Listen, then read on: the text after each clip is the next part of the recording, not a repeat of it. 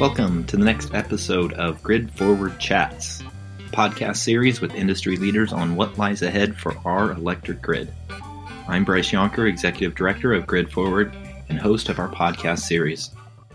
And today we have with us Deborah Smith. Deborah is General Manager at Seattle City Light. Deborah, thanks for being on. Thanks for having me, Bryce. It's great to discuss um, current issues with you today. So much going on. Today's Monday, May 18th, and many of us across the country, including Portland and there in Seattle, are in some kind of a stay at home recommendation and certainly some major partial or, or really rather complete economic shutdowns. Uh, before we dive into our conversation today, how, how are you doing? How are things for you? Uh, we're doing great. It's funny. I think working from home, and I I have been working from home. I have not been in the office for probably seven weeks. Uh, I am planning to head in, start having uh, twice weekly office hours starting uh, this week, and I'm actually looking forward to that. I'm lucky I have a big enough office that social distancing isn't an issue.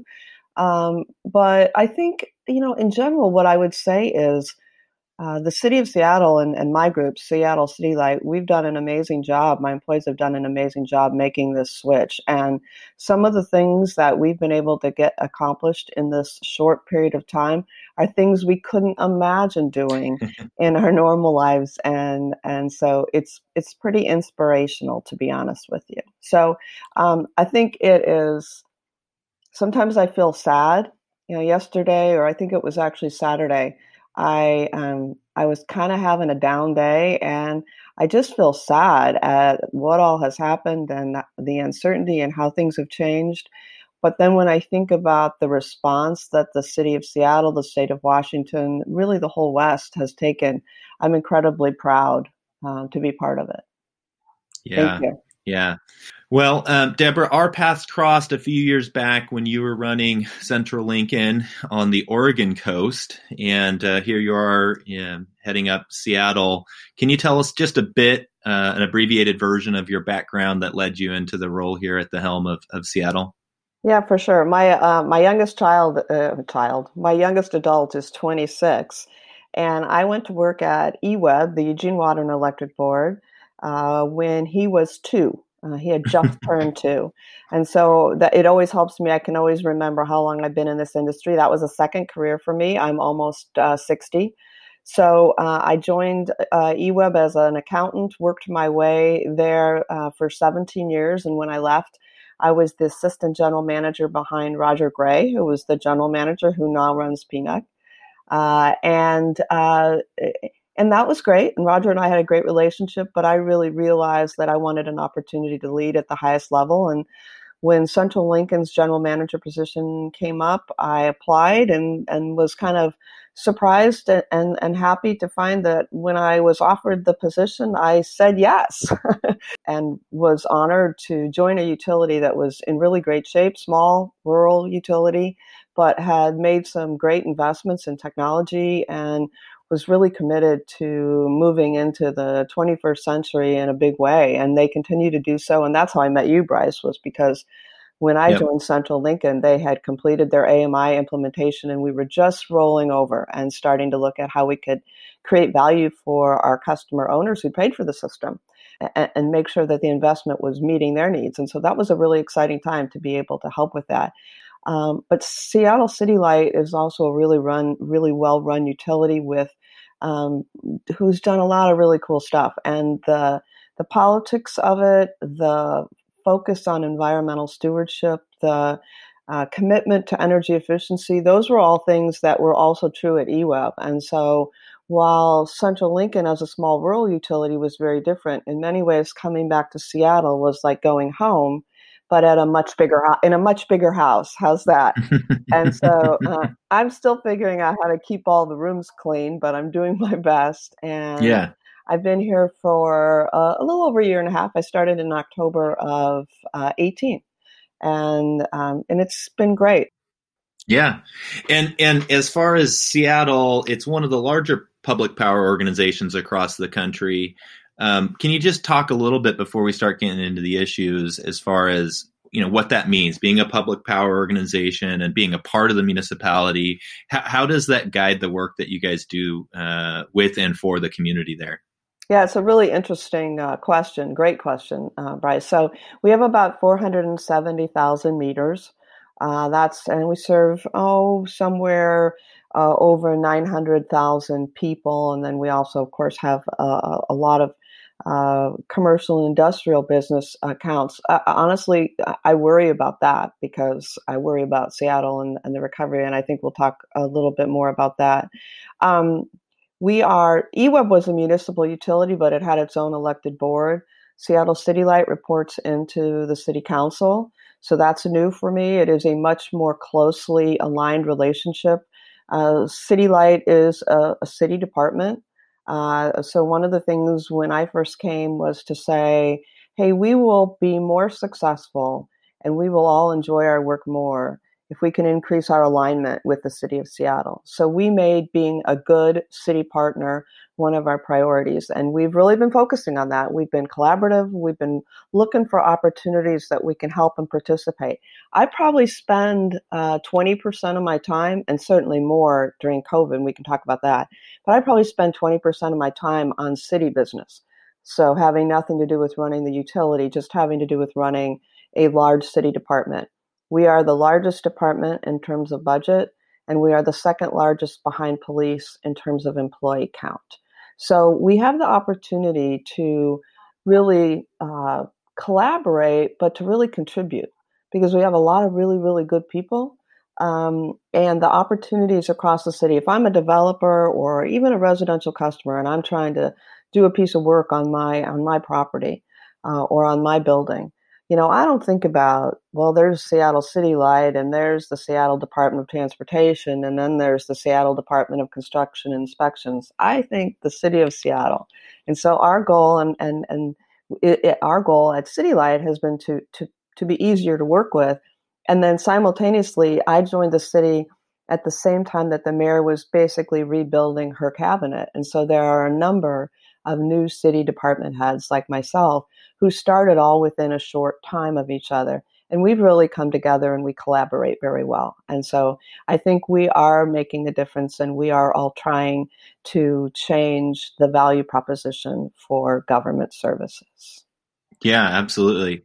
So down into some of the topics, and, and I know we don't have a ton of time, but as far as the modernization efforts there, can you talk about what's in flight uh, and, in particular, maybe how it's being impacted by the current dynamics out there? Are, are some of the modernization efforts and projects you guys have still going ahead, or some of them being impacted?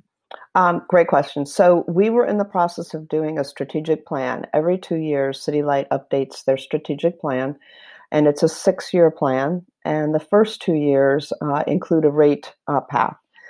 And certainly, electrification, grid enhancement, or grid modernization were primary focuses of that strategic plan. And we think a lot about the city, thinks a lot about electrification.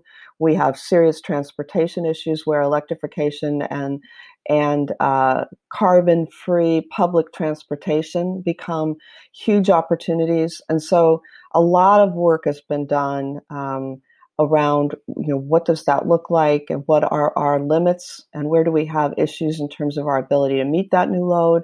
We've been working with rocky mountain institute. We've done a lot of great work. And then came pandemic. And um, so we put our strategic plan we completed it. In fact the the strategic the final draft of that strategic plan came to us on friday. Uh, hmm. and we will we will fi- finalize it but we will not transmit it because the strategic plan I fear would would be tone deaf to some of what Seattle is experiencing right now, and certainly the rate trajectory for 2021 um, isn't something our customers can afford. So we have said, hey, we're going to complete this report, put it on the shelf, um, it will inform our work going forward. It certainly informs our reopening and recovery work that we're engaging now. But we will we will back off while we understand the financial impacts of COVID on the city, on the utility, and, and on our economy in general. So that's where we landed. But we also know, and let's go back to Central Lincoln for a second, Bryce. One of the reasons Central Lincoln, long before me, was able to uh, get such a great uh, AMI. It was a it was a, a full implementation, so soup to soup to nuts implementation of AMI. And one of the reasons we were able to do that was because the the utility, the PUD, had been planning to put in a wirelines uh, AMI system, and then when the recession hit. Um, the the director of engineering at the time, Bruce Loveland, said, "You know, we have this fully baked plan why don't we submit it and see if we can't get stimulus dollars? And we could then afford to do a mesh system that has, you know, is far more robust, more resilient, and will allow us to do a whole lot more. And because the plans were ready to go, uh, Central Lincoln was fortunate to get ODO funding, or excuse me, Department of Energy funding that made all of that possible. So the idea where we are now is we want to do the same thing with grid modernization and electrification. So Emeka Anyanwu, who I know you know, and he is on the board, I think, for, for Grid yep. Forward. He's in charge of a project that we are using Tiger teams. We are using agile project management. And we took some of our really smartest, brightest um, folks mm-hmm. who really have a vision, and we pulled them together, and they completed week one last week hmm. of this new project. So they have six weeks, um, and there are, I want to say, maybe 21 discrete pieces of work which together comprise our grid enhancement portfolio. They are going to get these projects scoped um, and and ready so that they could be presented um, when and if infrastructure dollars become available through the federal government. So um, it's it's a super cool way of managing projects. You have weekly sprints. You have weekly debriefs with an advisory committee. It's very high energy. They do all their work in teams. They have different streams. They move in and out of rooms. They're um, they're super good at technology, uh, hence part of the the use of the word agile and um, and they're really excited to do it. So um, I think it's it's a uh, in some ways I think we will have a product that we can envision and think about funding far sooner than we would have had if we had tried to do this in our traditional way. So we're one we're one moving forward quickly and we're two using different tools that I think will serve us for many many many years to come. Yeah, you, you answered probably three of my questions in your update. So I'm going to loop back around. Uh, let's start on electrification. You know, so Seattle, like many of the you know larger municipalities of the West, is kind of seeing that initial wave of electrified vehicles. How do you think that the implications of dealing with the economic fallout of all this, the societal fallout of, of, of, dealing with this health crisis, both impact your customers on their adoption of these solutions, as well as what does it do to impact uh, you know the utility and, and the role that you guys are playing there to to integrate and optimize the you know the new wave of electrified transportation I could take that question in a couple different parts. So, one, when we talk about individual use of electric vehicles, I drive a Tesla. What do you drive, Bryce? Not yet. I am waiting for an electric vehicle. We have a hybrid, but I cool. I have not yet gone across. Yeah. I had a hybrid for years, and, and I loved yeah. it. And so, but I have a um, so I have a Tesla, and and um, and I don't drive it very much. And I will say that most people in Seattle, uh, there's you know, Seattle is a public transportation city. Now that's probably mm-hmm. less so in Tacoma or Snohomish, certainly, but we have such fantastic public transportation, and traffic and gridlock is such an issue for us that people, most of my employees, use public transportation. So um, I suspect when it comes to individual adoption of electric vehicles, it's hard to say because I think the tech sector who are now working from home, um, I think those are folks who would be primary adopters. And, and I don't know that these changes or the economic issues ahead will impact them. So let's assume that that sector of our population continues. I think certainly there are a lot of people who are going to be very negatively impacted, and I think Seattle is a city that's going to take uh, a good chunk of time to to bounce back from this. Uh, and I'm not an economist, so I won't project what that looks like, but I know it's p- pretty scary when we talk about it as part of city government. That never uh, amounted to a significant increase in load for us. I don't know that, that, that there will be any real impact there. Our load impacts are based on uh, adoption of electric vehicle, uh, vehicle infrastructure or electric vehicles by mass transit. So, um, and in King County Metro, you know, I think you probably tracked this recently, ordered their first 40 electric buses. They've been doing a pilot. We've been working with them. We have an MOA where we ha- will be uh, project managing their uh, their new uh, base, their electric bus base in Tukwila and I don't know what will happen with them, and that's that's a really big question because uh, you know for us uh, the load impacts are mass transit, port, and ferries. Now, some say that the cruise ship industry in Seattle will be one of the hardest or slowest to recover. And so I don't know what uh, the Port of Seattle is thinking about in terms of electrification of the docks. We're in contact with them and they're actually participating in this project with us. And we've asked our partners you, know, to, to participate with us as we as we do this tiger team approach. But i don't know what that looks like and i don't know you know what their timing may be. I think uh, metro same thing. I think that is a supply and demand situation. So as people start to get back to work metro will add back routes. People will be riding the bus on the one hand, if they can afford the capital investment, the increased economics from running electric buses may actually be helpful as they stand themselves back up. So that's a question again that that I don't know and I'm not privy to. So I guess what I would say is I don't know, but you're asking all the same questions we are asking, and we are really trying to understand the timing impacts. Yeah, tough question, right? I mean, a lot of these are tough questions, mm-hmm. but you know, I know a lot of people are nervous about getting back on mass transit, so they're saying that regular transit might be getting used quicker and more. more. So it so so that that is a big issue, and then the last piece that's important is that West Seattle, which is a, an area in the Seattle area where a lot of people live, and then they commute. A lot of West Seattleites commute to the city, and the West Seattle Bridge is down. So, on the one hand, and that bridge is going to be down for a number of years. So, uh, transit between West Seattle, which is kind of a peninsula, uh, travel between West Seattle and the downtown core will be very, very challenging if you're attempting to do it in a personal vehicle. So, that may offset some of what you just mentioned.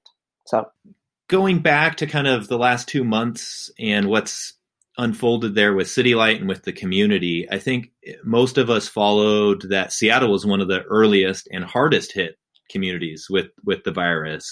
So how has this kind of impacted life at City Light, life in the community? You know, as you hopefully look towards you know light at the end of the tunnel, what's this recovery potentially going to look like? How, how have kind of the economic or the activities of the pandemic impacted everything for you guys so far? Great question again. Um, so yeah, Seattle being one of the first, the Seattle area and, and Washington State. You know, we can argue whether it was Snohomish, Seattle, where this started, but um, clearly Washington State. I think that we did a really good job. I think Governor Inslee, the King County executive, uh, Mayor Durkan, they all they decided early on to follow the science and to be aggressive. And i think the aggressiveness paid off and i actually think it paid off for others as well. Like i have a home in eugene oregon and eugene oregon never had many cases at all. Lane county where i live in eugene had somewhere less than 100 cases ever um, and so I think that's partly because Washington moved quickly and the governors, the Western state governors, decided to work together. So that was true for California, Oregon, and Washington. And I think that our quick actions in Washington state have helped to somewhat, uh, certainly at least in Oregon. I think well, we will be slower to return. I think we are still seeing new cases emerge. And I think that the mayor mm-hmm. will be um, very, very thoughtful um, very careful about how we open things back up. And even as we see parts of Washington state beginning that process, who are now in phase one reopening, I would suspect, and I don't have any information about this, this is not something I know, but I would suspect that Seattle will be will be a bit slow, um, as we should be. The impacts for customers are just huge, and I'll just jump into one of your one of your other questions. What are we doing? for I was customers? just about to ask, so let's talk about yeah. it. So, um, you know, we very early on, and by the way, I want to say that we've been working collaboratively with our partners in in the Tri County area. So, um, Seattle City Light, uh, Snohomish PD, Tacoma, and uh, and Puget Sound Energy. We've all we've had weekly calls. We we have really tried to provide a seamless suite of uh, services for our customers. So if you are a, a City Light customer, and, and so most of what I'm going to say is going to be true for you if you live anywhere in that area. If you're a City Light customer, we're not shutting you off. We are not charging interest charges. We're not charging late charges. We are happy to make payment arrangements of any sort with you. We have waived the need for uh, significant down payments up front. What we really want to do is just have an opportunity to work with our customers to come up with some kind of payment plan that works for them. We recognize people are pulled in way too many directions. Um, while it's true that we also depend on a, on a steady cash flow, we also understand that we need to put customer needs first. So that's what we're doing. The other thing we did is we have uh, at City Light, and I believe Tacoma has a similar program. I'm not sh- sure about others. We have a uh, what we call a utility discount program, and it provides a sizable, in our case, 60% discount on your electric rates for income qualified customers. Um, and we we operate that in conjunction with our sister utility, Seattle Public Utilities, who provides water, sewer, stormwater, and solid waste services. Um, and it is administered by Seattle's Human Services Division. So um, it, it's a big part of the safety net for lower income customers. We were in the midst of a pilot where customers could self certify online. And what we did was we expanded that pilot, got the fillable form up online, and we've made it as easy as possible for customers who believe that they are qualified to complete the process, self certify, and and join the program. So that's one of the primary things we've done, and we'll be curious to see how many of those come up customers stay on the program. It'll probably wind up being one of the things we're able to use to track recovery because as customers' incomes move back up, they'll they'll, they'll no longer qualify. So some of this initial bump will be helpful. So those are the primary things. I think really just also communicating with com- customers. We've not been doing anything but emergency shutoff work. I know one of your questions is around resiliency. I will tell you, Bryce, never have customers been less tolerant of outages. Uh, when you are working, schooling, mm-hmm. playing, staycationing yep. from home, you know, the notion of your power being out um, uh, for anything but the most uh, emergent need is just not tolerable. So uh, we've we've been abiding by that. We are interested in beginning to move forward as the governor starts to open up open up construction and other work. We we will be uh, we will have to change that position, but we will continue to work with customers to make those inconveniences as as, as minimal as possible. So, Deborah, I know that taking care of customers has long been important to you, so it comes naturally. But in this really acute time of need, or certainly a different uh, level of, of uh, support necessary from customers, do you have a sense of the order of magnitude of the sort of your customer base that's looking for assistance or needs help right now? That's a head scratcher for me, I'll be honest. So there's long been discussion since I got here. Typically, we have had uh, between 30 and 35,000 customers in, enrolled in the utility discount program. The city of Seattle has, um, based on income data uh, for our, our, our citizens, there's been a belief that probably close to 90,000 uh, customers would be eligible based on income qualification. And yet we've really never been able to get above 35,000 and we've done uh, we've been exploring different options around joint certification with things like SNAP or food SNAP stamps or other things like that. Well, you know, now never has there been greater need, and we know that the need has really been the the numbers of people in in in Seattle is probably close to twenty five percent unemployment right now. Yeah. Um, when you include people who are not looking for work, um, and yet we've only had you know less than ten thousand people apply for this self certification UDP. So I don't know what that means. It's something that I think about. Um, we've tried to make it as easy as possible. Um, you don't have to talk to a person. You can fill out a form at night. I know a lot of folks who lose jobs, especially for the first time, because I've been through this before. Um, you know, it's really scary, and it's not accessing the the safety net that exists for po- for folks. It's not something that they're comfortable doing. They don't know how to mm-hmm. do it.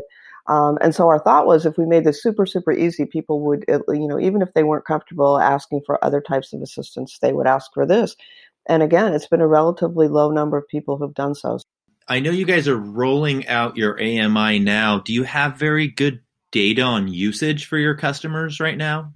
As far as is it up? I've seen a lot of studies showing that since we're home more, that that customers are using more energy on average. Yeah, that is that is true. And we are mindful of the fact that that can create affordability issues for folks who are already struggling. And so we're trying to think about that.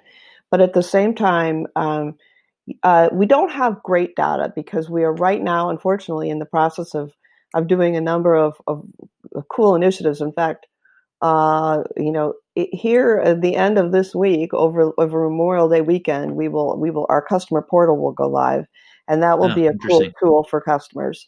Um, and, and by the way, you know, all this stuff happening remotely. I mean, I, I, I want to, I got to tell you, Bryce, you know, we went live with the EIM remotely. So oh, wow.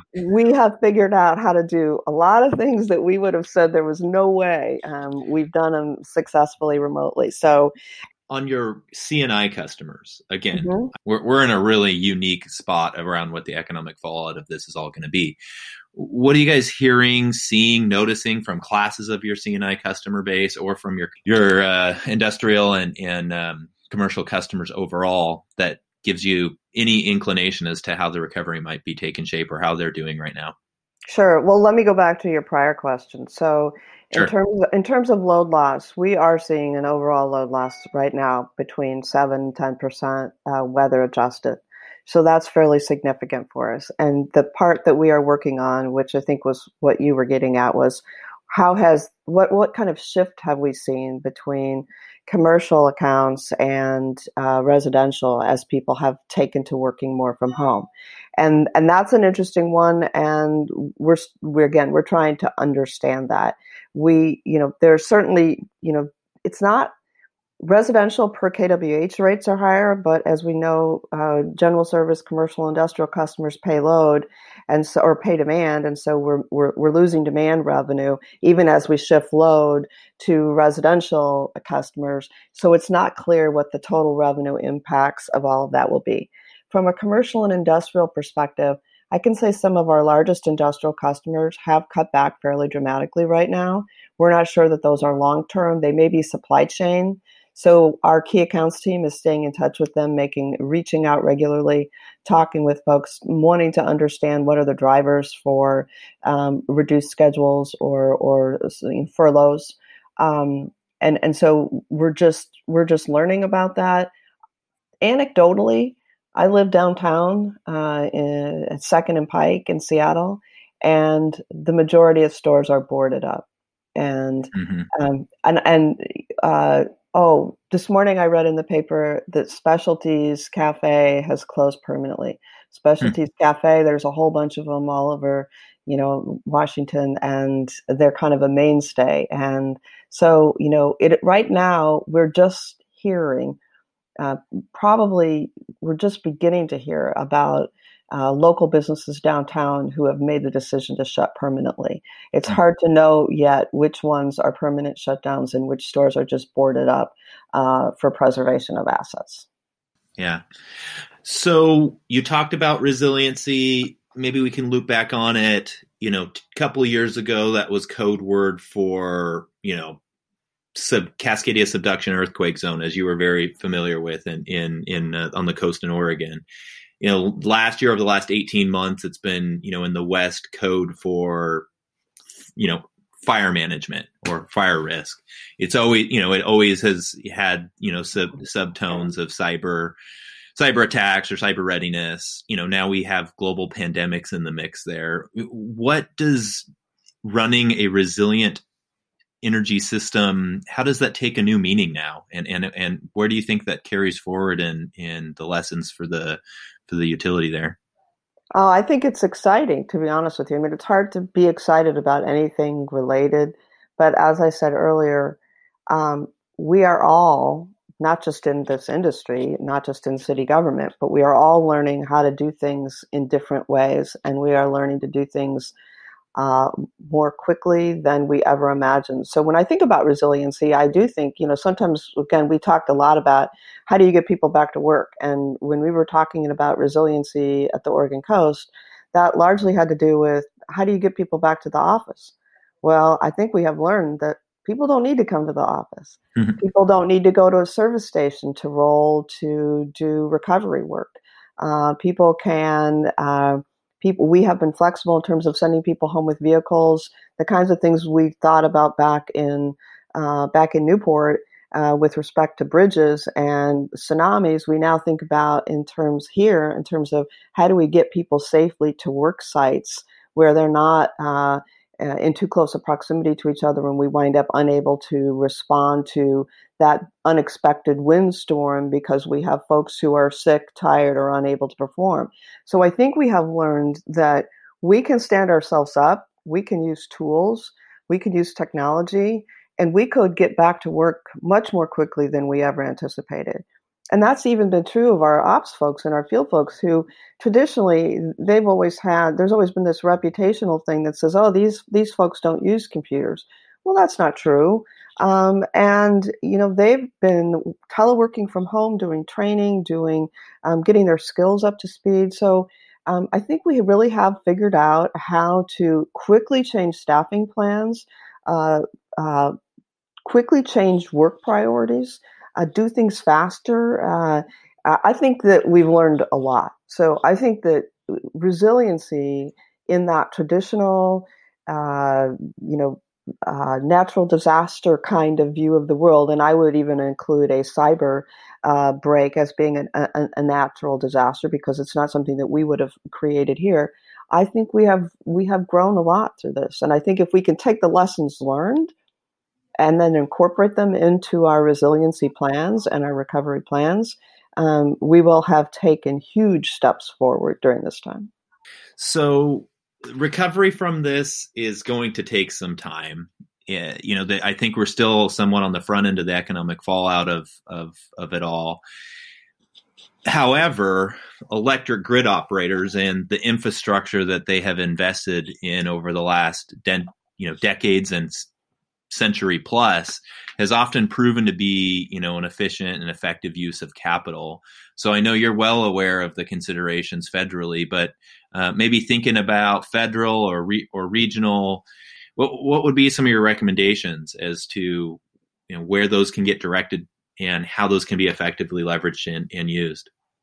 Well i think if i'm the federal government i have to look at um, impacts on cities. I have to look on at jobs. I have to look at uh, benefits for rural communities. Um, and I think that an infrastructure package that I know it's I know that the federal government is having a hard time thinking about it right now, and I don't blame them. Um, when you have as many people who are struggling for basic uh, needs, you know, basic needs, that's where you have to focus. But I'm I'm a believer that there will be a need to create new jobs and to use everything that we've learned through this time uh, to better position ourselves for the future. So I think the federal government focusing on grid modernization, grid enhancement, uh, public private partnerships, which I think could be really important. And I think it's an advantage that we have in Seattle because we live in tech land. Um, I think um, I think those will all. I, I, think that there may actually be an increased appetite I think if the federal government is willing to step up and if they're able to find funding to help support some of those types of activities across uh, across this country, that I think we could wind up being again a deployment could happen faster, at least on the on the infrastructure side of things. You know that most people, when you talk about the cool new stuff, they want to talk about the software that runs on the grid. And we've spent a lot of time, even in Seattle, saying, wait a minute, wait a minute Electrification is awesome and it's what we all want, but it only works if we have uh, an efficient uh, modern grid to run everything on. And that's not as sexy to talk about, you know, infrastructure projects. But that is where there's a lot of jobs. And so yeah. I think for Seattle, that has a really uh, large construction sector, uh, and we certainly expect construction to slow. Uh, there's discussion right now about whether the convention center will be able to continue with their big expansion. Well, that's, I think, a thousand plus employees who are engaged in the construction industry. Is there a way that the federal government can keep projects or people anyway? If they can't keep the project going, can they keep the people employed by deploying resources in different ways? So that's what I see as a huge opportunity. And I want us, the city of Seattle, to be ready in every way to seize it whenever it comes along. Yeah, yeah, absolutely. So uh, maybe a final question here, and and it's a it's such an interesting one in these times. So it's two sides of the same coin. You know, when you look out there at what's all going on, you know, what's something that has you worried, keeps you up at night, that you're really kind of concerned about still. And as you look to the dynamics unfolding out there, is there an opportunity you're especially excited about? What really what's really interesting for you? So kind of the good and the bad, or the bad and the good, whichever order you want to take it in. Um, to wrap up our question, our conversation here. I think it's always good to end on the good note versus the bad note. So I sure. really, really, what's concerning yeah. you? I'm really worried about the financial impacts, the long-term financial impacts on. Uh, I'm worried, obviously, on Seattle, but I'm worried about it for for everyone. Um, I'm obviously worried about a resurgence of the virus. Um, I don't. We didn't really talk about this, but I've been engaged in and had the privilege to help lead some of the uh, operational planning work. So that's everything from uh, oper- the departments in the city, their their continuity of operation plans, and now I'm leading and, and City Light's supporting the citywide reopening and recovery, the reopening part of recovery planning. So how do we get the city departments back up? And one of the things that we're really doing there, and this is this feeds into uh, what I'm excited about, is we're saying let's not just stand it back up the way it was. And if we don't, if we don't really force ourselves into the discipline of saying this is a moment what do we want the moment to look like? I don't want to sound like uh, Barack Obama in his amazing speech this this last Saturday, but there is an element of that. This is a moment that we can we can pivot from, and we can decide to be different, um, or we can easily stand everything back up the way it was. And that's everything from things we've already talked about, like technology or grid infrastructure, or um, you know whatever it is. But it's also about who we are as people. And so, in the city of Seattle, where we've got a long history of systemic racism and um, and, and an economic divide that people just cannot uh, get past, um, and and homelessness and folks who are not being taken care of, can we stand city operations back up in a way that provides a better future for those more vulnerable populations and for those people that that have um, historically uh, gotten less um, uh, from society, from government, from um, just from culture. Uh, what can we do to stand Seattle up so that we are a better city and um, and and that even as we struggle with those economics, so link those two together. Even as we struggle with the economic uh, recovery, which will be hard and long, that we're doing it in a way that leaves fewer people behind and I think that's exciting. And I think if we can do that uh, in many places in our country, that will be perhaps the best thing that comes out of this. Deborah, thanks for being on with us. Always great to chat and good to hear your insights. Great. Thanks, Brian. Thanks for listening to today's session of Grid Forward Chats, our podcast series with industry leaders on what's driving grid modernization and innovation ahead. Do you have an idea for one of our podcasts? send me an email, bryce at gridforward.org. You can also check out our website, gridforward.org, for more information about our podcasts, the virtual events we have, becoming a member, and more of our mission promote grid innovation and accelerate modernization across the region.